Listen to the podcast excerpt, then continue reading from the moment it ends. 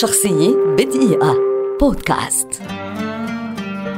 إيليا ريبين رسام ونحات روسي شهير ولد عام 1844 ويعد أحد أعظم رسامي التيار الواقعي في القرن التاسع عشر. ليس على مستوى روسيا فحسب بل على مستوى العالم العربي. تلقى دروسه الأولى في الرسم في ورشة الأيقونات ثم انتقل إلى سان بطرسبرغ ليلتحق بأكاديمية الفنون للدراسة عند أفضل الرسامين حينذاك. وخلال سفره إلى فرنسا وإيطاليا تعرف إلى الفن الأوروبي الغربي.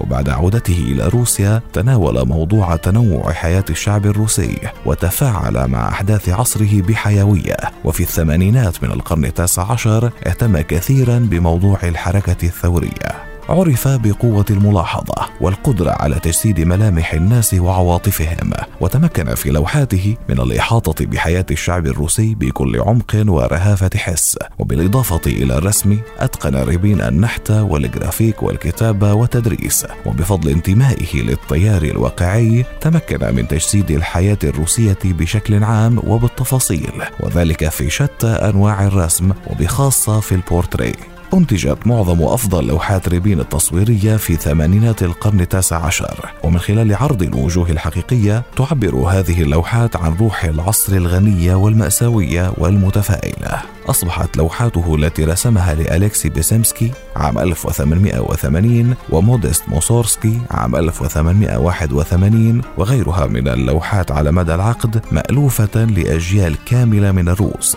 ولعل أشهر لوحاته على الإطلاق تبقى لوحة إيفان الرهيب وابنه التي عرضت في معرض جمعية الهائمين الثاني عشر في عام 1885 ولا تزال حتى اليوم واحدة من أكثر اللوحات تأثيرا وأهمية على مر التاريخ. في التاسع والعشرين من سبتمبر عام 1930 رحل إيليا ريبين عن عمر ناهز 86 عاما. شخصية بدقيقة. بودكاست.